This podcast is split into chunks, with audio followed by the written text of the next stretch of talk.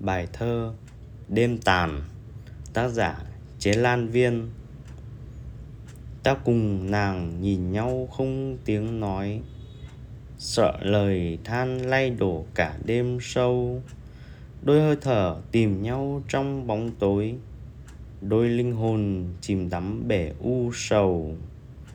Chiêm lương ơi, Cười lên đi em hỡi, Cho lòng anh quên một phút buồn lo.